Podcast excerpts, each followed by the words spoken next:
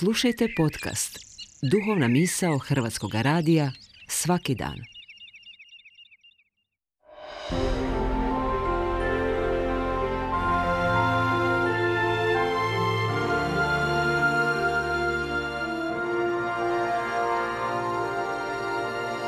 Duhovna misao. Urednica je Blaženka Jančić.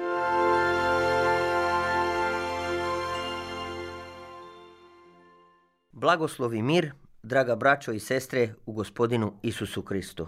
Čitam vam riječ Božju kako je ona zapisana u Matejevom evanđelju u 21. glavi od 18. do 22. redka.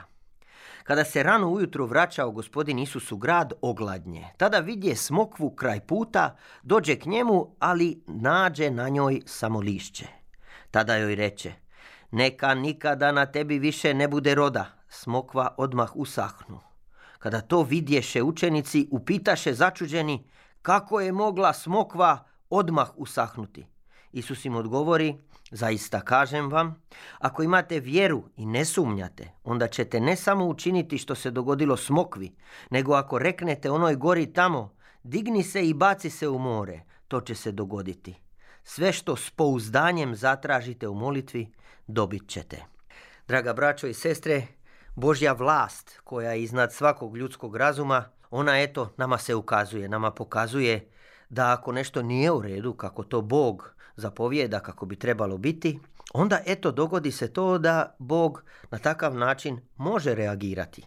Ali u ovom slučaju nije bit u kazni, nije bit u usahnuću, nego čak naprotiv. Evo zadnji redak kaže što s pouzdanjem zatražite u molitvi dobit ćete.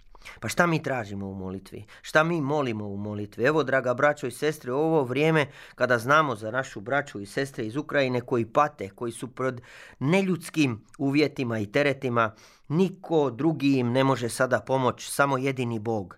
I draga braćo i sestre, ovdje smo i mi i tekako u mogućnosti prvobitno da se molimo za njih i onda da oni dobiju taj mir koji je iznad svakog ljudskog razuma, koji mir samo Bog može dati, koji čovjekovo srce može smiriti.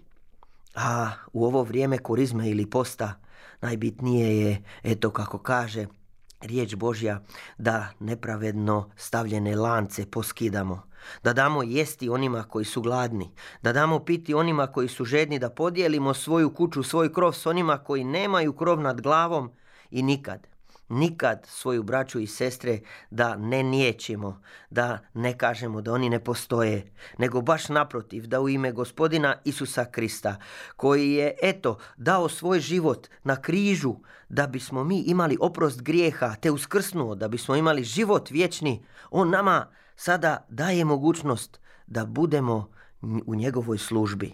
Stoga, kako god možemo, u molitvi, u riječima, u dijelima, da pomognemo onima koji oskudjevaju.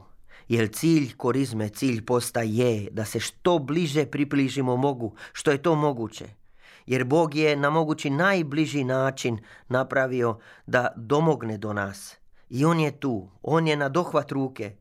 Samo tvoje srce je zatvoreno zbog grijeha. Stoga, dragi brate, draga sestro, otvori svoje srce, otvori svoj um, moli za duha svetoga, da primiš oprost grijeha, da primiš mir Božji, jer eto, kaže, što god s pouzdanjem zatražite u molitvi, dobit ćete. Tvoja tajna molitva, tvoj tajni grijeh biva jednosmislen i biva prepoznat od gospodina Isusa Krista.